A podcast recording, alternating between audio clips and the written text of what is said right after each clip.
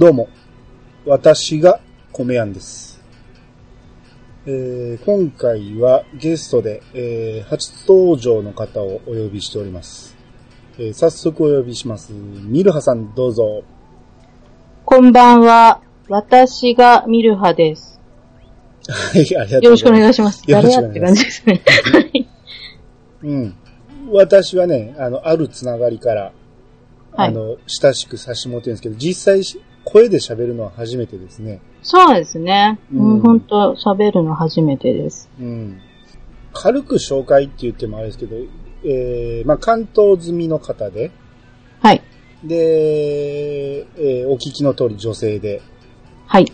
えー好きなものは、はい。えーゲームということでいいですか？はい。間違いないです。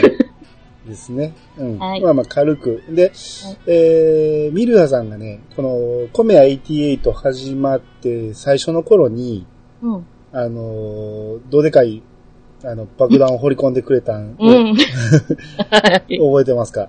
あのー、炊飯器ですか？そうですね。はい。あのー炊飯器の、えー、まず、水測って仕掛けてから、うん炊く前に保温してるっていう話うん。ですね。あれ、あれの真相をちょっと教えてくださいよ。あれは、あのーまず、うん。炊飯器って、うん。あれ、炊き終わったらコンセントって抜くじゃないですか。まあまあ、あのー でまあ、まあ、あの、保温しない人は抜いてもいい。保温しない人は抜くじゃないですか。はい。で、えっと、お米をセットします。はい。で、炊飯器のお釜をこう本体に入れます。はい。で、コンセント入れます。はい。そうすると、ランプっていうか、まあなんかスタンバイ OK 的な、なるじゃないですか。はい。はい。まあなんか炊飯器が立ち上がるっていうか、うん、そうですね。それで、なんかね、それって、OK だろうと思っちゃったんですよ。なんか炊飯ボタンを押したつもりだったのが、うん。押してなかったんですよ。あ、えな結局は間違いだったってことですか、そうです、そうです、そうです。うんいやいや、びっくりした。だって、その、あの、弁解がなかったから、炊く前に保温しとくのがいつものことなんかなとで思って。違うんです。で、結構やってる人いるかなと思って、で、そういう時のご飯ってもう本当食べらんないんですよ。パッサパサうんで。そうですよねもうどうにもなんなくて。で、どうしたら美味しく食べれるのかなって聞いたら意外と誰も 経験してなかそうった。ですそのミスはなかなかないですね、そういえば。だって、大体その、タイマーをセットするじゃないですか。あー、なんかす、そうですね、タイマうん、あの、水を、あ入れのてうん、入れて、で、しばらく30分から1時間つけとくことを考えて、ー。うん、で、タイマーセットするとか、あもう、なんやったらもうすでに水につけてある状態で、えーいきなり炊飯ボタンを押すとか、ー、うんうんうん。っていうのが多分多いと思うんですよ。うんうん。うん。だそれが間違えて、あのーコンセントを挿したら、いきなり保温状態になったっていうことだね。そうで、押したつもりだったんですよ。うん炊飯ボタンを。ああ。それでよかった。その、そう。保温をなぜするのかっていうのがすごい疑問 だったんで。なんですよあと、この間の、あの、何でしたっけ、炊飯器の、うん説明してくださった方の回あったじゃないですか。ああ、池川さんね。あ、そうそうそう。で、その方も言ってた、あの、お米がうん。炊き上がるとこう蒸気で、うん。蓋がパカってああ。開いちゃってって、あれも結構私あって、あれね、あの、ほんまに二手にきっちり分かれるっていうか、なる人はなるっていうし、そう。うん、経験したことないっていう人はそんなことありえへんやろっていうし、うん。あれは結構ショックですよね。あれは、何ですか、パッキンが緩んでるんじゃなくて、蒸気の力で持ち上がっいやてし、あー多分、多分なんですけど、うん。あの、お掃除が行き届いてなくて、あこう、カチャってカチャってこうなるじゃないですか蓋うんするとカチャってなるじゃないですか、ーうん。あそこが、なんかこう、汚れてたのかな あのね、あの蓋の部分はね、結構洗わんとダメですよ。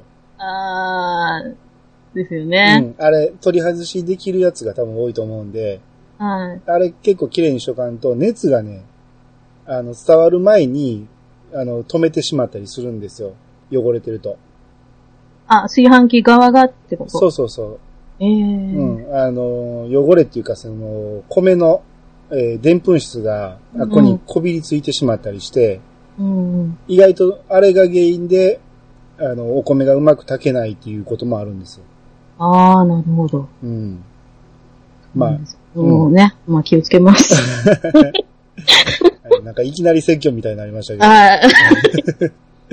はい。はい。まあ今日は、あの、皆さんよろしくお願いします。はい、よろしくお願いします。はい。それでは始めましょう。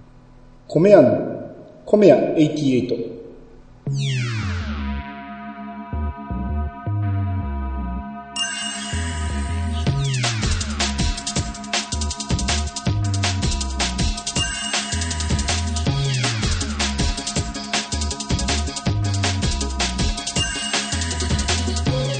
この番組は謎の米屋、米屋がお米のことなどについて話すポッドキャストです。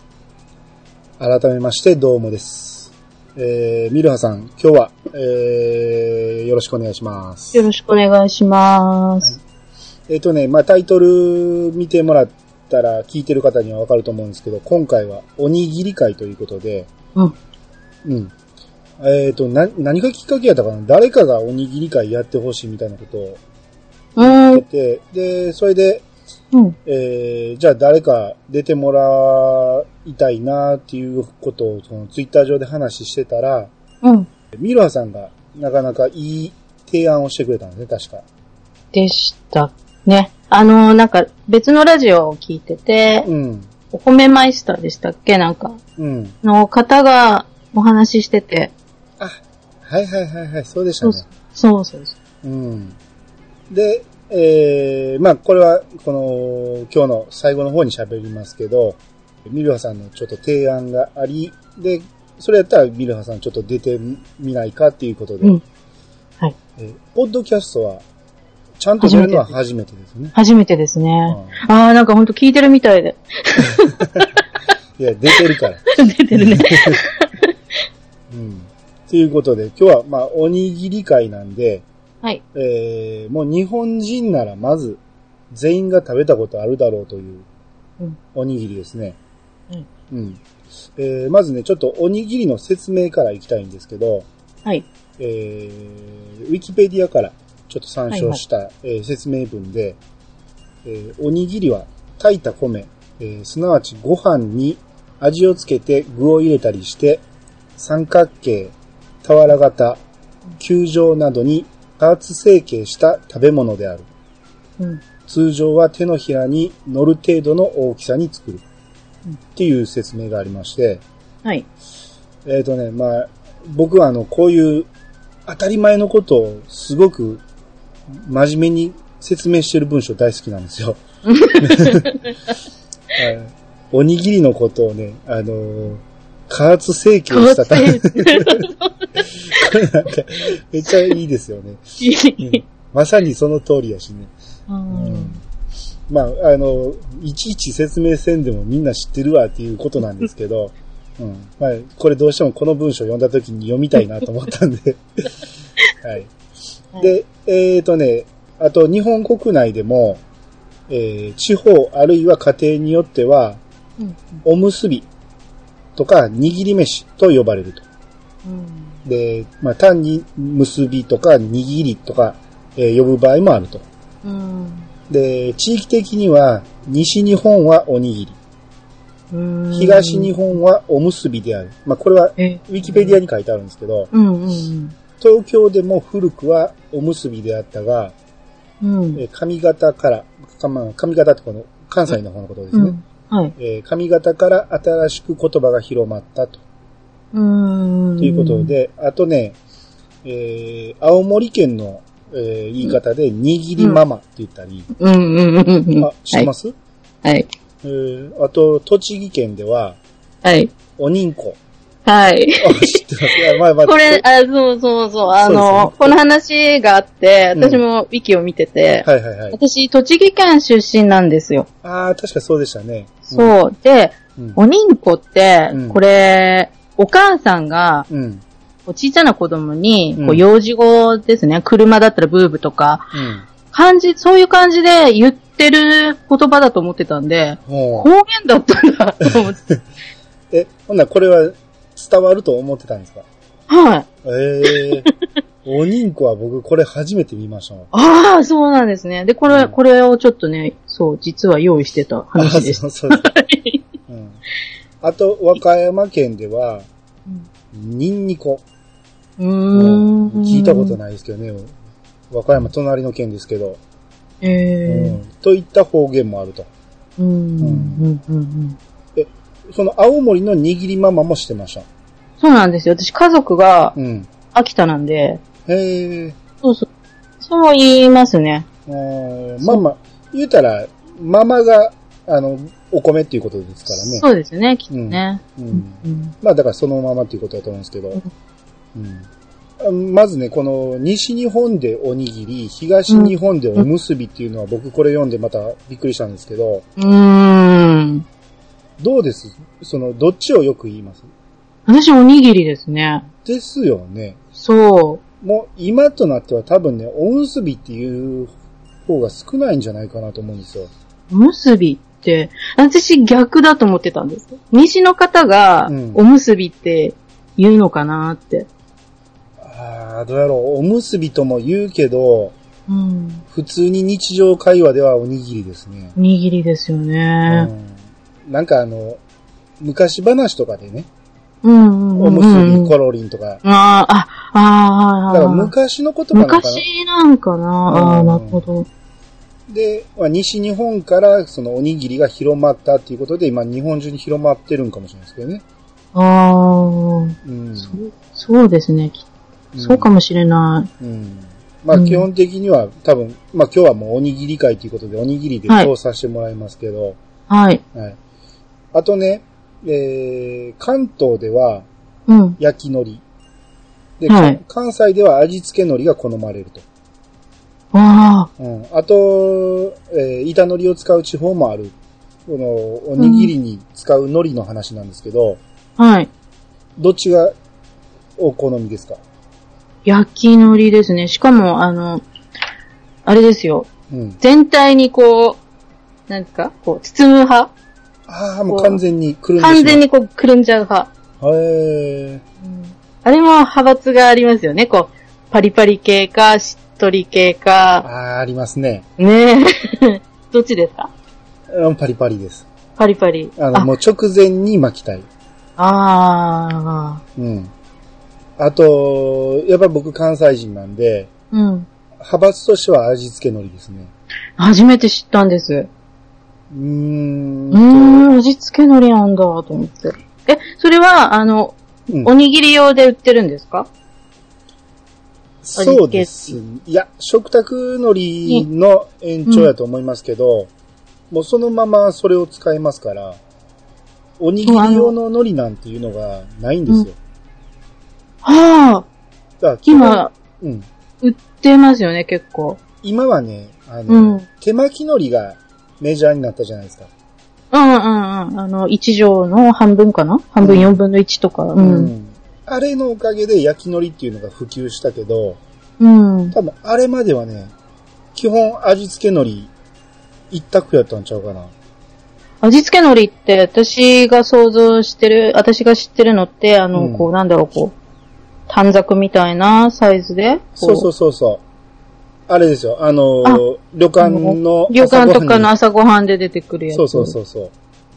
ああ。あ、じゃあもうあの、イラストで俗に言う、こう、おにぎりとか書くときに三角形で、うん。こう、海苔がこう、なんだろう、こそう、う、まあこ、う、ね、ついてる感じ。ふんどしみたいに。うん。ああいう感じなんですかね。そうそうそう。ええー。あれを、だ二つで、こう、二辺でやったりとか、ああ。一辺だけ、あの、やって、もう、片方の二等う辺の。方から両方から挟むっていう感じとかね。ええー。面白い。だからこれはね、もうほんまに、焼き海苔っていうものがそんなになかったんで、あ、そうなんですね。うん。味のない海苔なんてありえないと思ってたんですよ。ああ そうなんですね。ああ、僕だけかもしれないですけど、あ。うん。まず食卓に、あの、焼き海苔が出てくるっていうのは、うんそれこそ、その手巻き海苔が流行ってからですね。ええあのー手巻き海苔が流行ったって言っても、だいぶ昔の話ですけど、うん。トンネルズののりさんが、はい。えー、かいわれ巻き巻きとかいうシーあ。はいはいはい。はい。う うんあのあの近辺から、うん。家庭でもその手巻き海苔を頻繁にやり出したんですよ。ええまあ、それまでもあったんかもしれないですけど、うちの家では特にそうなんですよ。うーん。うん。ああ、でも、言われてみたら、でも、焼き海苔自体が、うん。料理でね、こう、あまりおにぎりとか、あと、なんだろう、巻き寿司自分で家で作るとかっていう時じゃないと、うん。まあまあ使わないですよね。一畳のこの大きなサイズの海苔って。そうですよね。そう、うんそう考えたら、その巻き寿司にはあったんかもしれないですけど、巻き寿司用に買ってくるって、買ってくるんですねで。しょうね。ええー。うん巻き寿司を家で作るってこともうちではなかったし、あ、そうなんですね。うん。ということで、だから、でね、コンビニでね、コンビニおにぎりがはい。ずーっと焼き海苔やったんですよ。はい。関西でもね。あ、はいはいはいはいはい。、で、なんでやねんってずっと思ってたんですけど、ああ、うん、これがその、う何年ぐらい前かな ?5 年ぐらい前からか、その、関西だけかもしれんけど、味付け海苔が、あの、コンビニおにぎりにつくようになったんですよ。ええでー。、あなうんな、ないですね、こっちは。あ、ないですか、うん。うん、最初のうちはやったと思って、うん。絶対こっちの方が美味しいわって思ってたんですけど、うん。やっぱりね、味付け海苔って手ベタベタするんですよね。ああ、ですね。うんうん。で家で食べる場合は、うん。すぐ手洗えるからいいじゃないですか。うん。うんだ。から全然気にしてなかったんですけど、うん。その、えーうちの番組でもおなじみのピチカートミルクさんもこの話してて、はいはい。あの、味付け海苔食べた後に指舐めるのが好きとか言って言ってたんですけど、なんかお菓子でも言ってませんでしたけど。そうそう。で、指舐めた後に、うん。家だったらすぐに洗ったり拭いたりできるじゃないですか。うん、はい。でもコンビニおにぎりって外で食べる、あの、ケースが多いんで、うん。外で食べるときに手がベタベタするのが嫌なんですよ。うん。うん。だから、うん、コンビニでも味付けじゃない方が最近は好きになってきたかもしれないですね。へえ。うん。味的にはやっぱり、あの、味付きの方がいいんですけど、あうん。もうベタベタが嫌っていう感じですね。あ、じゃあ、味付け海苔で巻くときに、うん。あの、ご飯握るときってお塩とかつけないんですか？つけます。あ、塩つけて、握って、うんああ、なるほど。へえ。うんで、これもちょっと前からあの、味付け海苔の中でも、うん。あの、塩海苔とか言って、うん。うん塩がまぶしてある。ああ、ありますね。ううんん、うん、あれをね、使うコンビニおにぎりなんかもあって、うん。うん、うん。まあ、あんなん車の中で食べたら、うん塩がポロポロポロポロ落ちてくるから、うん、できたらああいう、ああいうのはやっぱりね、あの、ない方が、どっちかというとやっぱ関東の焼き海苔の方がおにぎりには結果合うんかなっていう考え方になってきましたね、最近は。うーん。うん、うん。まあ、これ、関西人からしたら裏切り者って言われるかもしれないですけど。うんうん。初めて。はい。あとですね、はい。まあ、コンビニおにぎりの話をちょっとしてたんですけど、はい。えー、コンビニおにぎりの出始めた頃ってね、うん。普通に、えー、フィルムを開けて、はい。はで、い。ペロッと中のフィルムめくって、うん海苔を取り出して、海苔を自分で巻いて食べてたんですよ、昔は。ん？そうそういうあの、記憶あります？私が知ってるのは、あの、なんか、こう、開けて、うん。なんか、2番、3番って引っ張って、えあれ、あれは後ですね。後なんだ。あ、その前知らないです。うん。あの、うんその前はもう完全に、あのー開いて、うん。で、中のやもう一枚めくって、うん。で、一回おにぎりを端っこに寄せて、うん。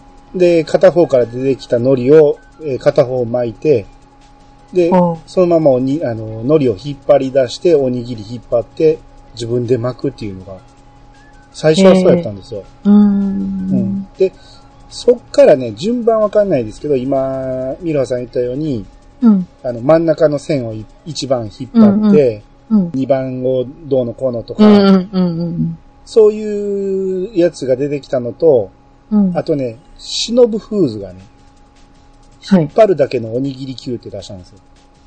おぼろん？知らないですか？知らない。あ、な、シノブフーズって関西だけなのかな？まず、忍ぶ風俗初めて。え？あ、し 有名なのかな？うん、シノブフーズといえばって感じですけどね、こフーズ。れ。てか、おにぎり級はめっちゃめちゃ流行りましたからね。フーズ。あ、これ関西や。大阪の企業や。知らないです。え？なんか商品説明。おにぎり Q ってこれですね。一番上のやつが。えー、商品説明。そうですね。あ、これは何？あれですか？あの、あ、この仕組みを作ってる会社なんです。そうそうそう。これを発明したんですよ。へえ、あ、なるほど。で、他が今、まあ、使ってるっていうか、メジャーなのえっ、かしら。とね、引っ張るタイプって最近少ないと思うんですけど、うんうん。最初出た時は画期的やったんですよ。うんうん。うん要は、あの、引っ張る部分が、あの、海苔と中のお米と、のうん間に挟まってて、うん。えー上からキューッと引っ張ることによって、うん。もうそのまますすぐ食べれるっていう、うんうん。もう画期的な発明やったんですけど、うん。これがね、おにぎりのほんまに一番コンビニおにぎりが普及したっていう一番最初かなと思うんですけど、僕らの中ではね。うんえー、これね、ただ血管があって、ーはい。ご飯がついてきてしまうんですよ。あ、結構な割合でおご飯がついてくるんで、ああ、うん、手で止めながら、こう、引っ張り出さなあかんとか、コツが。コツがいる。うん。で、まあ、なんか改良されたりなんかして、まあ、未だに売ってんのかな？これでも、ホームページ見る限りは売ってるような感じですね。うん。あ、でもこれ下に引くって書いてるから、多分違うな。昔の上に引っ張るだけとはまだちゃうと思いますわ。これは、なんかあの、一番上の写真見るとコンビニでよく見るタイプかなと。そうですね。あのー下に引っ張ったら真ん中がベリってこなって、う、うん、テープ剥がすみたいな感じで。で、左右に引っ張る形ですね。うんうん。うん。でもこれが今、メジャーですよね。そうですね。うん。これの間に上に引っ張るおにぎり級っていうのがあったんですよ。へえ。うん。いや、これ、あったあったって言ってもらえるかと思ったら意外と わかんないえ、あ、私が知らないだけかもしれないです。でも知らなかった。でも、びっくりしましたね。こうここの会社が大阪の会社やったんで。ああ、うんですね。見ると。うん。はい。まあ、えー、そういうコンビニおにぎりなんかもあって、こう、おにぎりが、えー、もうい一般的に普及したと。そのコンビニでもね。はい。うん。あと、えー、最近、おにぎらずってよくあるじゃないですか。うんうん。えーこのおにぎりは、おにぎらずっていうのは、こう、ご飯で、えーはいご飯を手で握らず、うん。大判の海苔で、うん風呂敷包みのように包むだけのおにぎりの一種。うん。でおにぎりとは違って、手でギュッとは握らないために、おにぎらずと呼ばれていると。うん。えーこれについてね、はい。どう思います？おにぎらずについて。あ、じゃ、私結構作りますあよ。、作ります？うん。うん。僕もね、おにぎらず自体はね、いいと思うんですよ。うん。うん。あの、美味しいと思うしね。うんうん。ただ、おにぎりの一種って言っていいのかなと思うんですよ。なるほど。あー、うん。うん。もう、だからこれもね、その、うウィキペディアに書いてたからね、今紹介してるけど、いうんうんうんうんうんうん。やもう、この名前自体がもう、おにぎらず言うて、もう否定形から入ってるから、ギラズ。ねもう自己否定から入ってるから、おにぎりじゃないやろうと。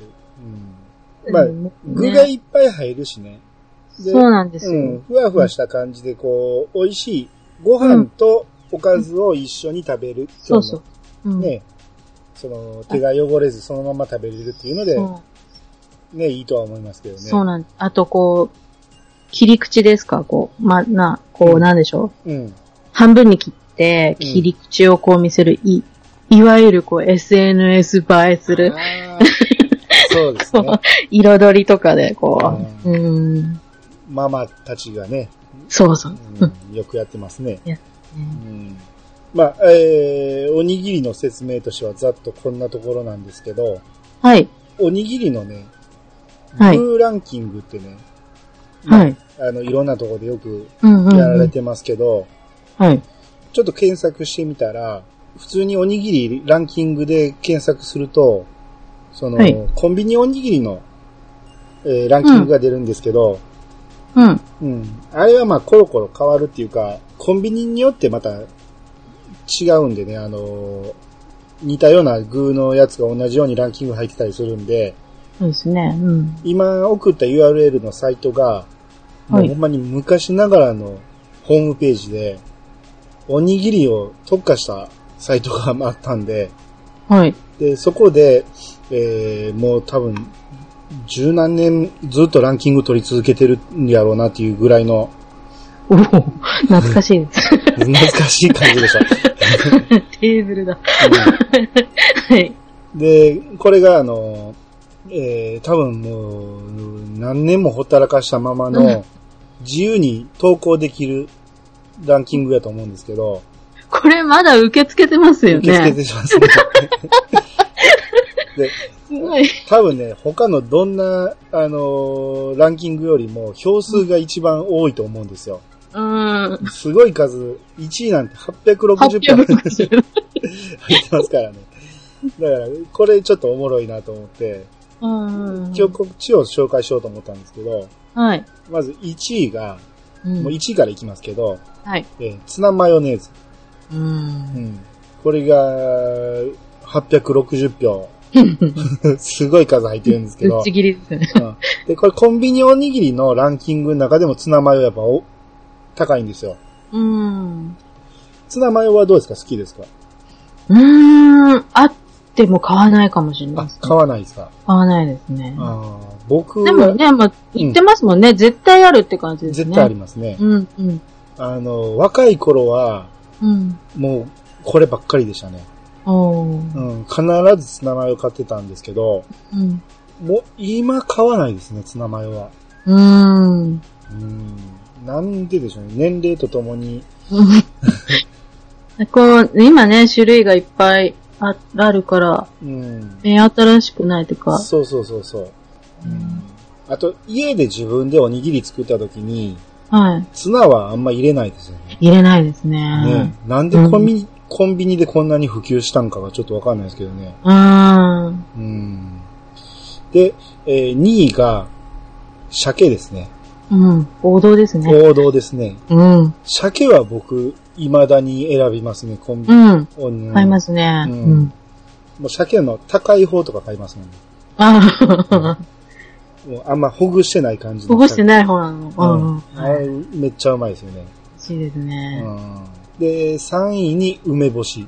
あうん。まあこれも王道ですあ、ね王。道ですうね。ん。ただ僕そんなに梅干し好きでもないんで、うん。あったら食べるけど、うん。あえてお金出して買うってほどではないです、ね。ああ、うん。うん。まあでもランキング入るっていうことはやっぱ、う。うんん。買う人も、あ、これはでも、コンビニとは限らへんから、うん。うん、自分が入れる具も含まれてるんでしょうね。あ、じゃあもうん。う、なん手軽だし、うん。保存も効くしって感じですかね。そうです。ね。ううん。ん。もう昔ながらのおにぎり。昔ながらの。ううんん。で、4位に明太子。明太子。ああ、これも王道ですね。あ、王道ですね。これ4位と5位が、まあ、たらこつながりで、うん。えー5位が焼きたらこ。うん。うん。まあまあ、この辺も王道ですね。王道ですね。うん。明太子って日持ちせえへん気がするんですけど、そうですね。あと、こう自分でやるときに、握るときに、うん。ちょっと神経使いますね。うん。こう、日持ちっていうか、こう、日持ちどころかもうお昼まで大丈夫かなそうとか。そうそうそう。うん。なんでコンビニあんなに持つんやろうと思うんですけど、ちょっと恐ろしい話になるけど。怖いですね。うん。うんうん。まあ、その点焼きたらこはまだ安心ですけどね。うんうんで、6位に昆布。うん。まあ、昆布も王道ですね。うん。うん。あのー、若い頃はね、まず選ばなかったんですけど。これは、あの、この年になったら逆うにん買う時ありますね。あうん。昆布がやたらとうまいと感じる時があるんですよ。あ。ほうん。まあ、乾いた昆布がいい時もあるし、あのう。ーうん。佃煮みたいなベタベタのうん、うん昆布がいい時もあるし、う。うんん。昆布はね、外れないからいいですね。ああ。あ、でね、別の、別の多分、ページだと思うんですけど、うん。コンビニの、コンビニのランキングを私見つけたんですよ、おはいにぎりの。はいはい。うんで、そこだと、ツナマヨが人気なのが関東で、うん。関西は昆布だって書いてあって、そうなんですそうね。。うん。で、あ、そうなんだ、と思って。あ、なるほどなるほど。それはあるかもしれないですね。ああのー、だしでもそうじゃないですか。あ。はいはい。関西は昆布だしが主流なんですよ。はいはいはい。そういうことかもな。うん。で、関東はカツオだし、カツオですね。うん。そういうのもあるかもしれないですね。意外と関西人昆布好きなんですよ。はい、だから馴染みがあるというか。うん。うんうんうんうん。っていうことですね。あ、なるほど。うんで、あと7位がイクラって、うんなんでイクラが入ってくるのかちょっとこれ不思議なんですけど、まあ確かにコンビニで売ってるけどね、僕、ちょっと高い方じゃないですか、イクラって。そうですね。高い金出して買うときに、うんうん。イクラをあんまり選ばんかな。おー、はい、はい。か買いますイクラ。買わないかな買わないですでねす。よね。自分で入れることもまずない。ないないないない。そんなって感じ。ね、もったいない。もったいないって。ねで、うん。イクラって当たり外れでかいじゃないですか。ああ、はい、わかる。なんかこう、作り物っていうそうそうそういくらもありますね。うん。だから、あんまりね、そのおにぎりに入ってるイクラをあんまり信用してないというか。うん。あですね。あ、はい。で、8位がおかか。うんうんうんうんううん。ん。おかかはもう、ね、うん。もうベタ中のベタですねベ。タですね。ううんん。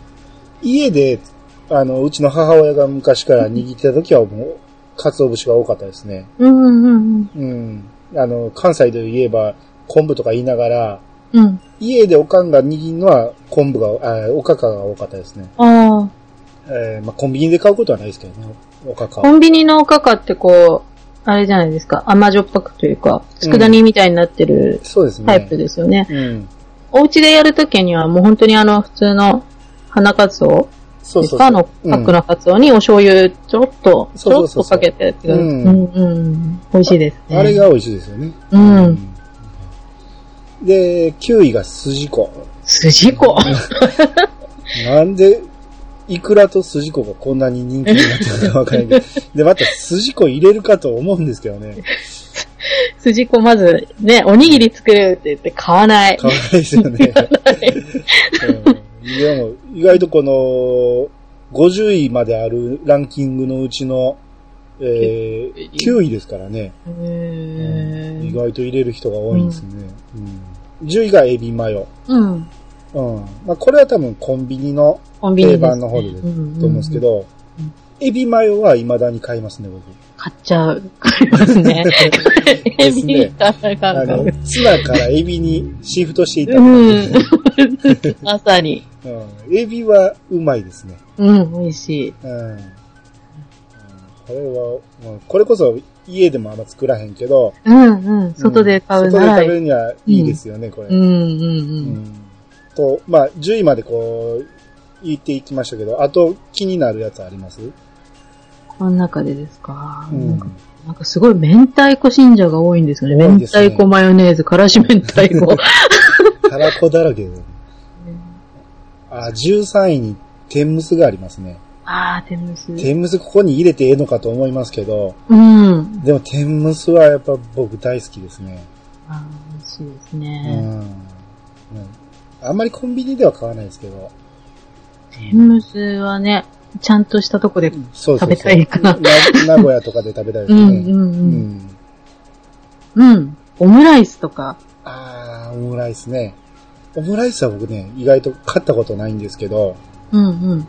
あのー、具じゃない、丸々味付き系のやつあるじゃないですか。うんうんあのうんチャーハンとか、はいはい。赤飯とか、うんうん。意外と僕そっちは好きなんですよ。なるほど。うん。これ、後から話すあれに絡んじゃうんですけあ、ど、はいはい。あの、おにぎりに、こう、おにぎりのレシピをこう、仲間内で試行錯誤してたうん。時期があって、その時に、まだ全然コンビニとかでオムライスとか売ってない時に、うん。チャレンジしたんですよ。おー。うんうんうん。私たちのが先です。まあまあ、でも、うん。できるっちゃできますからね、これ、うん、そう。うん。で、絶対美味しいですよね、これ。絶対美味しいですね。うん。あと、そうだから、今言った赤飯握りもね、僕結構好きなんですよ。うんうんううん。ん。もち米入ってるんか、すごいもちもちするし。ああ、美味しいですようね。ん。私、この中だと、多うん分、高菜が好きですね。あー、高菜ね。高菜大好き。うんなるほど。高菜ゆかり。うん。うん。この辺かな。あとあのー、わかめを、あのー、ああ、美味しい。うん、美味しいですよね。えーコンビニで言うと、海苔で巻いてないタイプの、あ、はいはいあはい。のー円、円柱形っていうか、うん。丸い、あれですよねやつね。。うん。の方が意外と好きだったりしますね。はいはいはい。ううんん、同じです。うん。うんまあ、海苔、海苔巻いてるこう、タイプだったら、私はさっきも言ったんですけど、しっとり派なんですよ。はもう、直に巻いて、あ、ある派なんで、あはい。正直あの、後、後付けっていうか、後巻きのパリパリっていうタイプは、うん。こう、何種類かあったら買わない。うん、買うのはこう巻いてあるタイプ。はいはいはい。うん。ってなると、鶏五目とか、ああ、はいはいはい。うん。チーズってこれチーズそのまま中に入ってんですかね？これ多分自分で作るタイプなんでしょうね。チーズは中に入れるっていうより、上に乗せるんかな。上に乗せるのかな？中だとね、普通にこう、うん。塩握り、塩握り、チーズって感じですもんね。ね、あ、合うとはあんまり思えないんですけど。うん。うん。どういうタイプなのか。うん。わかめ酒ってこれ違いますよね。これぼ42。ぼ、ボケですね、これはね。僕ね、うんそれ21票も入ってますけど、誰だ。ね。あはいわかめ酒の意味がわからん人は、人はねもうスルーしてください。はい。そんなとこですか？うん。で、一番好きな具は、今まで言った中に入っててもいいですけど、うん。何にあります？うんと、中に入れるタイプだったらば、うん。うーん、鮭かな、やっぱり。あー、なるほど。うん。僕も鮭ですね。鮭ですね。で、うんこう混ぜる、ご飯にこう混ざる、混ぜるタイプだったら高菜。あー、高菜。うん。あそれで言ったら僕はどっちか言ったらわかめの方が好きかな。あうん、わかめもね、当たり外れあるんですけどね。ー、うん、うん、うん。ビジネスホテルとか泊まった時の朝食に、うん。うん。あの、わかめふりかけ混ぜただけのやつとかあるんですけど、あこう、ご飯とわかめの割合がこうん。う、ね、足りない、ありますよね。そうそうも然う、もう少しっていう。味せえへんやんってやつ。そうですね。うん、うん、うん。うん。まあでも、わかめふりかけが僕意外と好きなんで、うん。うん、わかめ混ぜてあるやつは好きかもしれないですね。うん。はい。っていうとこですかね、ランキングは。うん。はい。で、えー、あとね、おにぎりにはい。合うお米。あ、うんはい。一応あの、米屋の番組なんで、はい。えー、その話をしようと思ったんですけど、はい。どう考えてもね、うんこれっていう品種はないんですよ。あ、あそういう、あれなん、そういうもんなんですね。僕個人的な意見ですうん。よね。うんうん。よく、その、つや姫が合うとか、うんうん。あの、夢ピリカが合うとか、いろんなところで言ってますけど、うん。まあ、それは合うと思いますわ。うん。うん、どっちかというとその辺は、あの、粘りの強い系の米なんで、ああ。うん。確かに粘り強い方が、えー向いてるとは思いますけど、うん。うん、今、売ってる米だったら、大抵どれで炊いても、えーどれで握っても美味しいと思うんで、う。うんん。だから、おにぎりやったらこれで握るべきとかいうのは僕はあんまないと思うんで、とにかく、ご飯が美味しかったら、うん。おにぎりにしたら美味しいんでね。うん。うん。特に塩結びとかで食べた時に、うん。あの、冷めても美味しいご飯はい。はもうそのまま握ってももちろん美味しいんで、うん。う。うんん。だから、もういいお米が美味しいおにぎりになるって思ったらいいと思いますわ。うん。うん。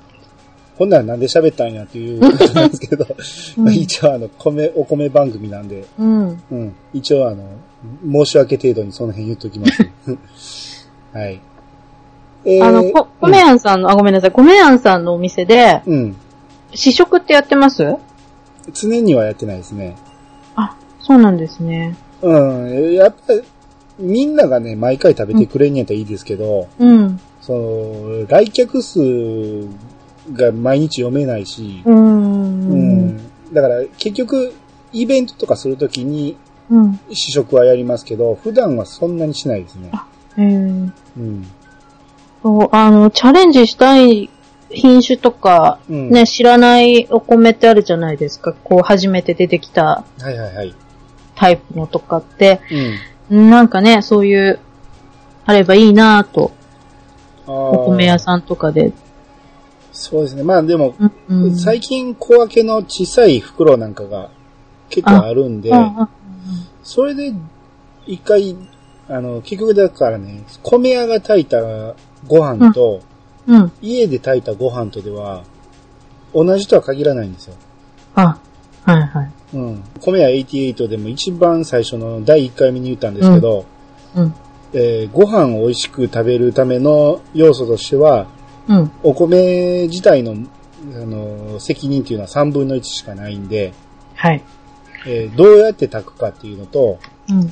どういう炊飯器を使うかっていうのが3分の1ずつあるんで、はい。うん。だから、結局自分の家の炊飯器で自分の炊き方で炊いてみて、うーん。美味しいかどうかっていうのを見ないと、なるほど。うん試食はね、もうほんまに目安でしうかない。ん。うん。だ食べてみたいなと思うやつはなるべくその小さい2キロとか、うん。もっと言うたら3号とかでも売ってる場合もあると思いますんで、うん。うん。なんてあのー玄米のね、量り売りとかしてるところだったら、うん。1キロだけ精米してって言ったらやってくれるところもあると思うんで、うんそうなんですうね。ん。そんなんを試してみるのがいいんじゃないかなと思います。ああ、ははい。い。はい。えー、ということで、えー、本番行きましょうか。はい。えー、ミロハさんから提案いただいた、はい。えー、タイトル何にしましたまあ、おにぎり。そのまま言いましたね。はい。えー、まあは、あの、悪魔の魔ですね。まあですね。うんはい。魔法の間です。まあ、魔法の方で。あそっちですね。どっちでもいいです。うん、魔おにぎり。はい。はい。えー、これのね、えー、レシピを、えー送っていただいたんですけど、はい。えー、まあ、がっつりレシピとして送ってもらったのは3つなんですけど、はい。えー、提案的には他にもいろいろあって、うん。うん、で、最初のそのミルハさんの話で、うん。えー一回、その、自慢のレシピがあるから、それを、えー僕に試してもらって、どういう感想を持つかっていうのが企画として上がったんですね。はい。うん。で、それちょっと面白いじゃないかと思って、うん。で、えー今回実現したんですけど、はい。まず、提案していただいたのが、はい。エスニックおにぎりっていうやつと、うんはい。で、たこ焼きおにぎり。うん。うんはい。で、これ、たぬきおにぎりでいいかな？そうですね。はい。うん。まあ、おまけですけど、この3つ、おまけですね。はい。うんうんこの3つを一応提案していただいて、はいで。そのうち僕が実際試したのが、はい。たこ焼きおにぎりと最後の、えーうんうんたたぬきおにぎりはい。を試してみたんですけど、はい。エスニックおにぎりに関しては僕ちょっとね、試せなかったんですけど、うんこれどんな感じかちょっと軽く説明してもらっていいですか？これは、あのーイメージとしては、うん。あれですね、タイ、タイ料理の、うん。こう、もうナンプラーとか、うん。鶏胸肉のこう蒸したのが乗ってるような料理があるんですよ。うん。もう、ご飯の上に鶏肉が乗っててっていう。うん。で、パクチーが乗ってっていう。うん。うん、これはもう女性誌で、たまたまその話を私が、あの、ツイッター上で振って、うん。米屋さんからこう反応があった時に、まさにですよ、まさに、美容室にいたんですよ、私。あ、そうなんですね。そうそうそう。うん美容室にいて、まあ女性誌を見てたら、まあ、ま、まさしくこれが載ってて、うん。早速試したんですよね。その、この、来たるべき時のために。はいはいはい。で、材料としては、まあ、ご飯と、まあ、タイ料理によく使うパクチーと、うん。で、乾燥の小エビと、うん。まあ、ちょっとピーナッツと、あとナンプラーっていう感じなんで、あの、味のイメージは、うんパッタイってわかります？ああ、ちょっとわかんないですね。タイ料理でパッタイっていう、うんあの、まあ、米の麺なんですよ、それも。はいはい。ちょっとなんだろうな、こう、甘、甘、甘ちょっぱいというか、うん。こう、エスニックな味の、フォーみたいな、あ、フォー、フォーならわかります。はい。うん、感じなんですよね。はい。で、レシピ通りに作るとややめんどくさくて、ご飯をこう、スープで炊いてとかっていう、うん。あれだったんですけど、うん。まあ、ご飯に乗せてあったものをうん。握っただけなんですよね。ああ、なるほどね。まあそういう料理がタイにあるので、それをおにぎりうん。にしただけなんで、うん。まあ、無難に美味しかったです。うん、なるほどね。うん。うん。うん。まあ、だからエスニックっていう感じで。うん。うん。で、、あのーこれあれですよ、あの、包み方がうん。おにぎらずなんで、そうで、うん。まあ女性誌に載ってたんで、まあ切れ目、切り身、切れ目をこう、SNS に載せるとこう映えるよっていう、ああ、なるほど。うん、いいわゆるこうおしゃれなおにぎり、うんはいはいはい。でした。はい。うん。えー、で、えー実際僕が試したたこ焼きおにぎり。はい。うん。これは、まあ、ど、どんなおにぎりかまず説明してもらっていいですか？はい。あの、ご飯の中にうん。たこ焼きが入っている。夢、そのままです。そのままですね。これができたきっかけが、あの、うん学生時代うん。に、関西の友達とか、まあ、全国から、東京の学校通ってたんで、うん。こうご当地自慢じゃないですけど、うん。関西人って、たこ焼きとご飯食べるんでしょっていう、こう、よくある、あの、関東人からのいじりで、はいはいはい。で、まあ、当たり前じゃんって言われて、ああ、そ、その時の関西の方はそう言ったわけですね。はい。でも普通にご飯とたこ焼き食べるよって、食じゃあうん。うん、はい言われて、じゃあ、合う、合うものと、だから美味しいものと美味しいものだから合うでしょって関西のその友達が言って、うん。そのウェイウェイしたノリで、じゃあおにぎり作ろうかっていう。うん。うん。で、その時にこのお送ったレシピでは結構そのたこ焼きの、何ですか、種というかこのはい。具から作るのを提案したんですけどね、もっと簡単なのは、まあ、うん。白米にただ冷凍のうん。よく売ってるあのたこ焼きをそのままボーンとうん。入れて、はい。はい。で、これ僕実際試してみたんですけど、はい。まあ、レシピをこれ実現するのは難しいなと思ったんで、うんうんうんで、はい冷凍でいいって聞いたんで、うん。うん。あの、コンビニで冷凍のやつ買ってきて、うん。うん。うん。まあ、いざ握ろうとしたんですけど、はい。たこ焼きがでかいじゃないですか。大きい。あ、丸々一個大きいですよね。そう。うんで、これ、切るべきなんかどうしようか。まあいいや、とりあえずやってまえと思って、うん。まあお茶碗一杯分ぐらいの、まああの、うんご飯で包もうと思ったんですけど、包めないですね。どうしても頭が隠れてくれないというか。それこそ、球状になってしまうんですね。そうそうそうそう。あの、うん、私たち作った時もその、ボール、ボールにしました。ああ、いや、僕はどうしてもね、三角にしたかったああ、難しそう。それは難しそう。もう、ボコッと頭出てる状態。天むすみたいな、こう、フォルムで。そうそう。ね。はいはいはい。で、えー、もうそこに、えーソースをもう上からかけて、おーはい。うんソースをね、あの、ソースご飯で握るみたいなこと言ってたけど、うんうんうんそれではちょっとね、握りにくいなと思ったんで、ああ、うん、もうさっき白飯の状態で握っといて、で、うん上からかけたんですよ。まあ、味で言うと変わらんやろうなと思ったんで、うんうん。うん。で、食べよう思ったら、うん。しっかりやっぱり握れてないんで、うんボロボロにこぼれていくんですけど、はいはい。あ、あれですね。あの、焼きおにぎりにしなかったあ。そうそうそう。いや、ですねや一応焼いたんですよ。あ、焼いたんですね。一応ね、あ油敷いてねう、んうんうん。焼いてみたんですけど、はい。あの、焼いてる尻からこあの割れていくんですよ。もう焦げ目をつける以前に、もう崩壊してしまうなと思ったんで、ああ、はいはい。うん、もうとりあえず、あの、早めにこう、フライパンから避難させて、で、その状態で、えーそっからソースかけたんかな。ああ。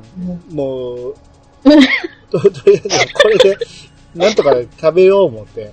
はで、食べてみたんですけど、い。うん。あの、最初に言った、あの、うんたこ焼きとご飯食べれるでしょう状態ですね。うん。あの、うん完全に分離してたんで、もう普通にたこ普焼きた。こ焼きとご飯をとご飯食べる。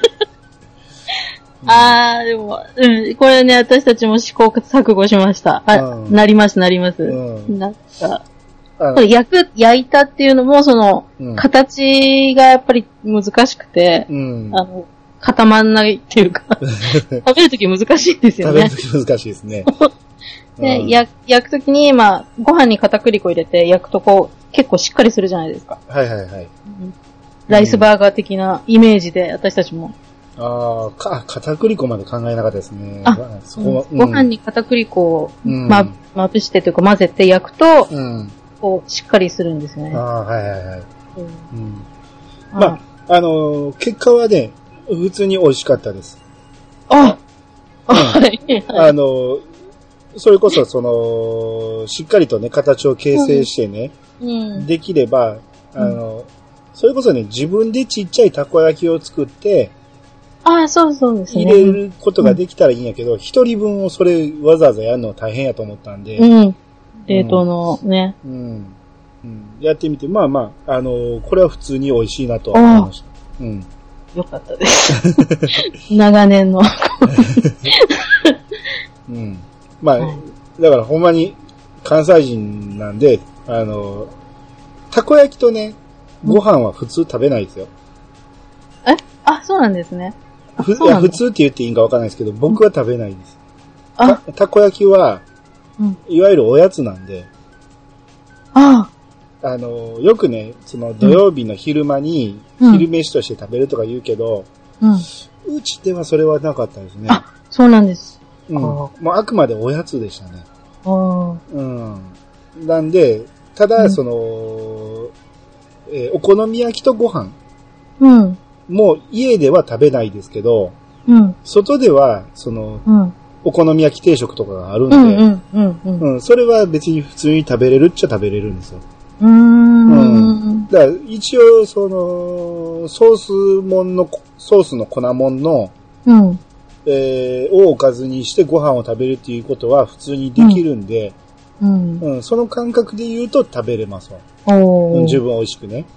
だからか、そういう文化がない地方の方にとっては、うん。どうなのかはちょっとわかんないですけど、ねこの、レシピを送るときにこう思い出しながらうん。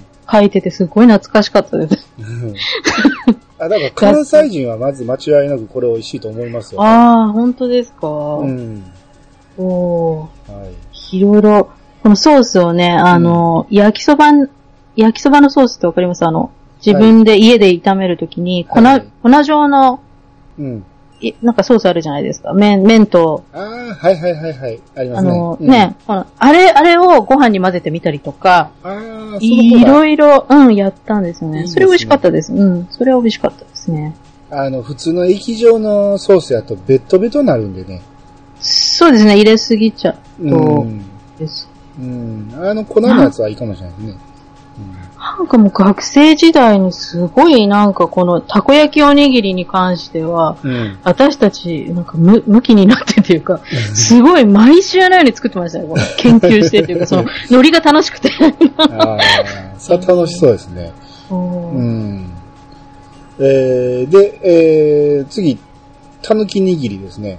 はい。えーこれはどういうおにぎりですか？これはもう、あの、某ね、有名人、なんとか雄三さんがはい。テレビで紹介してたんですけども、まあ、ご飯うに、ん。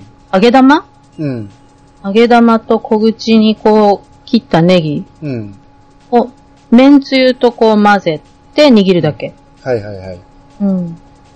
これは僕試してみたんですよ。簡単にできるんでね。はいはいはい。うん。あの、ネギそんな好きじゃないんで、ネギは入れなかったですけあど、入れなくて。はいはい揚はい。げ玉と麺つゆとご飯だけで、うん。えーやってみたんですけど、はい。麺つゆ入れすぎたんか、うん。こま、全く、全く固まらなくて、れ、あれじゃないですか、ソースも入れすぎなんじゃないですかね、多分ね。かもしれないですね。うんうん全く固まらずに、うん。で、あの、揚げ玉も入れすぎたんか、全くつなぎが一つもないような状態になああ、ああ、って、う。うんだから、とりあえずあの、三角の状態を、あの、すごい不安定な状態で、うん。あの、皿にポンと置いて、うん。で、箸で食べましたけど、おにぎりじゃない。これ、そう、三つレシピを書いて、まあ難しいやつ、うん。で、あの、ちょっと変化球で、まあ絶対外れがないだろうなっていううん。ので、このたぬき握りを食ったんですけどね。あ、でも、麺つゆって、やっぱちょっと、あのー薄いじゃないですか、味的に。これ、塩は入れなくてよかったんですか？うん、入れないで。麺つゆも、ねあの、あれですよ。薄めるタイプの麺つゆ？希釈するタイプの麺つゆ？そうなんですよ。ああ、僕、ストレートでいきスまトレートだ それだす。だって、全然味せえへんやろなと思ったから、これぐらい入れなあかんやろな思ったら、もう、びっちゃびちゃになってきて。ちゃんと書けばよかったですね。うんあの、薄めるタイプの麺つゆです。うんうんもう、握る上からも手からポロポロポロポロ、揚げ玉とかが散らばっていくんですけどね。大変うん大変。で、結これはすごい美味しい。うん、味は美味しいです。うん、うん、これはまあ間違いないですね。うん、うん。うん。あのー僕これ昔からね、あのー勝手にやるんですけど、はい、普通にお茶碗にご飯入れて、はい。で、揚げ玉をもう上にバーッとかけるんですね。うん、うで、ん。その上から普通に麺つゆかけて、うん、よく食べるんですよ。うん。もう、誰に教えられるでもなく、それをずっとやってたんですよ。ああ。えー、もうそれこそ、即興の、あのー天丼ができるんですよ。あそう、そんな感じですよね、うん味がね、なんか。うん、うん。ほんまにね、あのー天丼の味が完全にするんで、うん、僕大好きなんですよ。うん、うん、うん。いやそれをおにぎりの形にしたっていうだけなんで、うん、もう味はもう間違いなく美味しい。うん、う。うんんこれは、あの、皆さんにお勧めできますね。うん。簡単ですしね。うん。うん。うん。ということで、僕この二つを、えー試してみて、うん。で、他にもね、えー、何個か、あの、具材の組み合わせをうんうん紹介していただいて、で、何個か用意したんですよ。具をね。はい。うん。ただ、あのー二つ食べたところで、お腹いっぱいになって、え、あ、同じ日にやったんです同じかこれああ、それは。しかもね、その、冷凍のたこ焼きをもう解凍してるじゃないですか。はいはいはい。食べんわけにいかへんから、うんもうそれもさっき食べてうん、で、もうとりあえず用意したのが、えー、焼きとうもろこしとバター。うん、はい。うんまあこれも簡単にできるから思ってやろう思ったんやけど、うん。とうもろこしも缶詰のやつなんで、ああ、はいはい。これ、えー一つ開けると、全部食べきらんとあかんなと思って、ああ、はい。これも食べきらんわ、思って。うん。あと、用意したのがピザソースとチーズ。うん、はいはい。これも多分美味しいやろうなと思ったんやけど、うん。うわぁ、もうこれ食べきらんわと思って、結局試せなかったんですけど、ああ、うんだあと紹介していただいたのが、えースパムと卵焼き。うん。これはよくありますよね。ね、あの、沖縄の方のね、朝ごはんの定番ですもんねです。ね。うん。うんこれも、これも美味しいのは分かってると。うん。ん、で、今言ったピザソースにチーズ。うん。これは、どっちのタイプですか？その、とろけるチーズを上に乗せて焼く感じですか？それともそのまま？あの、細かくなってるとろけるチーズあるじゃないですか。ああはいググラタンとか作るときに上からかけるやつ。あれをもう本当にダイレクトに熱いご飯にうん。完全に溶けきらない程度にこう、ざっくり混ぜて。で、ピザソースも。もざっくり混ぜて。あ、もう混ぜてしまうんですね。そうです。ああ、なるほど。それは美味しいでしょうね。うん、美味しいですね。うん。うん。で、牛丼の具に紅生姜って。はい。これ、これは、あの、牛丼の具って、うんレトルトで、コンビニとかで100円ぐらいであるあるじゃないですか。すねレトルトで。うん。うん。あれを買ってきて、うん。そこに、あれだけだとちょっと、こう、シャバシャバしてるので、うん。片栗粉で、こう、ちょっと、熱を通してとろみをつけて、うん。紅生姜はご飯に混ぜて。で、牛丼の具は中に入れて、あ、あーなるほどね。具を中に入れてね。中に入れて、ううん。ん。まあまあ、それは美味しいでしょうね、これもね。うん。美味しいです。うん。あと、えー、生姜焼き？うん。は、豚の生姜焼きってことですよ。そうですね。うん。生姜焼き。これはおにぎらずでやりましたね。うんはいはい。これはもう中に生姜焼きを入れるって感じです？そうですね。ご飯、生姜焼き、ご飯って感じで、こうう、絶挟んでって、うん。絶対美味しいじゃないですか。絶対美味しい。美味しかった。男の子大好きじゃないですか。大好きです。で、えーアボカドにチキン。うん、これも、あれですね。なんだろう、エスニックに近いのかな。あー味付けは何なんですか、味付け私レモンにしました。え、チキンは？あ、チキンは、あのーあれですね、コンビニとかで売ってるサラダチキンって今あるじゃないですか。はいはい。要は、ささみ。ささみというか、ううん、胸肉のこあう、火が通ってるやつ。胸肉ねはいはいうん、あれをこう、サイコロ状というか、細かく切ってうん。ですね。アボカドは中。うーん。うん。なるほど。うん。えー、あと、カニクリームコロッケって何ですか？あ、これはあの、たこ焼きに近いです。ああ ご飯の中に包む系ね。包む系ですね。あーあ、まあ、最近冷凍もんでちっちゃいカニクリームコロッケとあ、かあそうそうそう。りますかね。あの、お弁当に入れるタイプのちっちゃいやつ。あーまあ、あれならわかるけど、うん。僕パッと想像したんで、でかいから、これをどうやって食べんやろなと思って。そううん。うん。なるほどね。あと、焼きとうもろこしとバター。うん、うん。うん。これは混ぜる感じでしょ？うん、そうですね。うん。まあ、これは絶対美味しいですね。うん。うん。あと、えー、いぶりがっこにクリームチーズ。これもお酒のね、お当ての定番というか、あ、秋田のいぶりがっこってうんご存知あ、ですよね。はいはい。うん。うん。あれを、こう、粗めのみじん切りにして、うん。で、クリームチーズも、こう、ちょっとか、硬いタイプのクリームチーズを、うん。やっぱりみじん切りにして、うん。これもご飯に混ぜる感じです。ううんん。まあまあ、この辺はわかりますね。うん。うん美味しいやろうなと思います。う。うんん。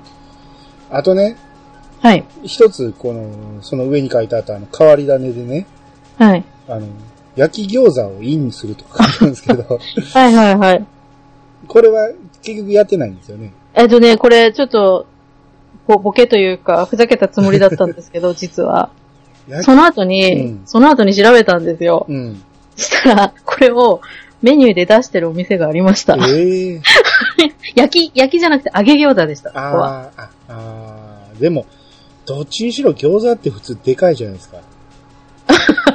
あの、丸々1個だとそうですよね。うん。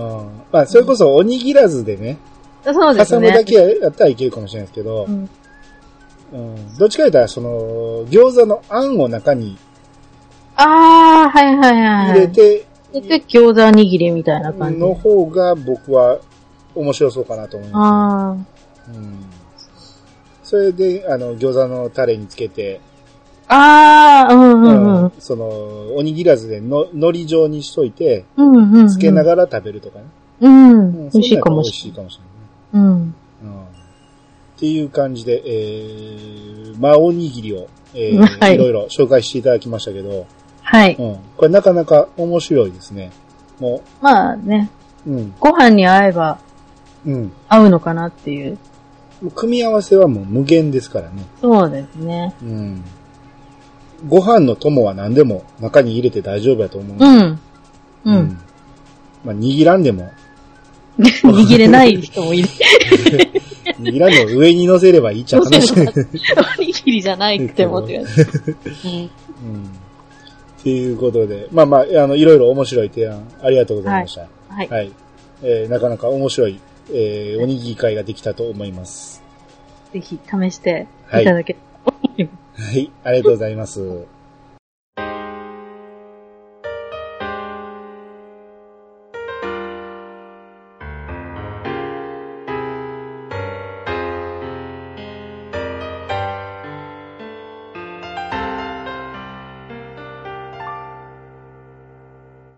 はい、エンディングです。えー今回のゲストは、えーミルハさんでした。はい。ありがとうございます。はありがとうございます。えーとね、あ、これ僕事前に言うの忘れてたけど、はい。えー皆さんに言っていただいてるあの、うご飯の友の紹介の話があるんですけど、はい。もう私、リスナーですから用意してきました。ありがとうございます。これ言うの忘れてたと思ったけど、ちゃんと用意してくれてたんですね。はい。えー、まあ、いろいろうんね、定番ご、あるんですけど、私が推すのが、うん。えー、ご飯にかける岩下の新生姜。出た。前も私、ね、うんツイッターでうん。紹介したんですけども、うん。これ、関西で売ってます？瓶に入ってんですけど。いあのね、スーパーとか行くたびにね、うん。必ずチェックするんですけど、まだ見たことないですね。うん。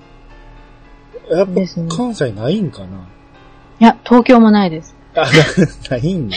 あのね、スーパーとかにないですね。だから、栃木、私栃木、実家が栃木なんで、で、うん岩下食品さんが栃木の会社なんですよ。うん。っていうので、栃木のスーパーにはたまに。あありますほな取り寄せた方が早い。そうですね。私ネットで買っちゃいますね、いつも。あうん。ー具体的にどんな味っていうか、どんな感じのやつですか？えっと、刻んだ、こう、生姜うん。うん、あの、岩下の新生姜ですね、俗に言う。うん。あれと、オリーブオイル。うん。で、材料は、あと、ニンニク、黒胡椒、うん。お酢。なので、うん味のイメージね、多分ピクルスに近いと思います。ああ、はいはいはいはい。うん。うん。を、で、そうですね。ご飯にかけたらうん。美味しいと。美味しいです。あれでもツイッターでね、ご飯にまだかけたことないって言ってませんでした？パスタにかけたり。あと、サンマをうん。揚げ焼きにした上にかけたりとか。これね、け結構ね、あの、大きな声じゃ言えないんですけど、高いんですよ。あまあまあ高いんです。あ、まあまあ高いんですね。まあまあ高くて、あの、100 110g で、まあ税込み600円ぐらえい。えこう、お気軽にご飯にバって、私ね、かけらんないんですよ、本当に。ああ、なるほどね。うん。だけ、どもう、何にかけても間違いない味ですね。ああ、私味が気に入っちゃって。はいはい。僕ね、あの、ここ数年なんですけど、生姜がね、大好きになってましたね。うん。うん昔はそんな生姜好きじゃなかったんですけど、このところ、紅生姜も、寿司屋のガリとかもものすごい好きで、ボリボリ食べるんですよね。うん。うん、だから、あれのツイッターを見てから、うん。これ食べたいなってずっと思ってたんですよ。う。うんん、で、美味しそう言って、こう、ぜひた探してみますって僕、リプライしたときに、はい。それを、その、岩下の会社の方が見たんか、速攻で、そこでリツイートされて、はい。さらにフォローまでされたんですよ。あの、社長すごいですよね。うんあの、岩岩下の新生姜とかでなくて、し、新生姜っていうキーワードだけ多分拾ってるんだと。思うんですけど、速攻来ますよね。速攻来ましたね。んほんまびっくりしました。うんうん。まあ、ここの、ああ、そっか。ほんならこれ紹介したっていうことツイッターに書いたらこれ聞いてくれるかもしれないですね。まあ、そうなんです。それ、それもちょっと狙いです。ああ。拡散されるかもしれない。送ってくれるかもしれあ、ですよね。レビューできますよね。で、食べた感想とかまたここで言ったりなんかして。言ったら、ね、そうですよね。関西の方にもって。そうそう。で、うちの店で売ったりなんかして言ったりね。とか、いいですね。あ本当美い、いい味しいです。うん、ビジネスモデルができましたね、こあ、ぜひ。れ。ぜひ。はい。えー、ね、まあまあ、それは冗談としても、ほんまにね、ちょっと取り寄せてでも食べてみたいと思いますんで。美味しいです。はいぜひぜひ。うん。これはいいやつちょっと紹介していただきましたね。うん。はい。えー、ミラさん、今日は本当にありがとうございました。ありがとうございました。はい。あじゃ緊張した。あ、えほんまに緊張してた？全然そんな感じせえへんけど 緊張。しました。はい。えー、じゃあ終わっていきます。皆さんからのご意見ご感想をお待ちしています。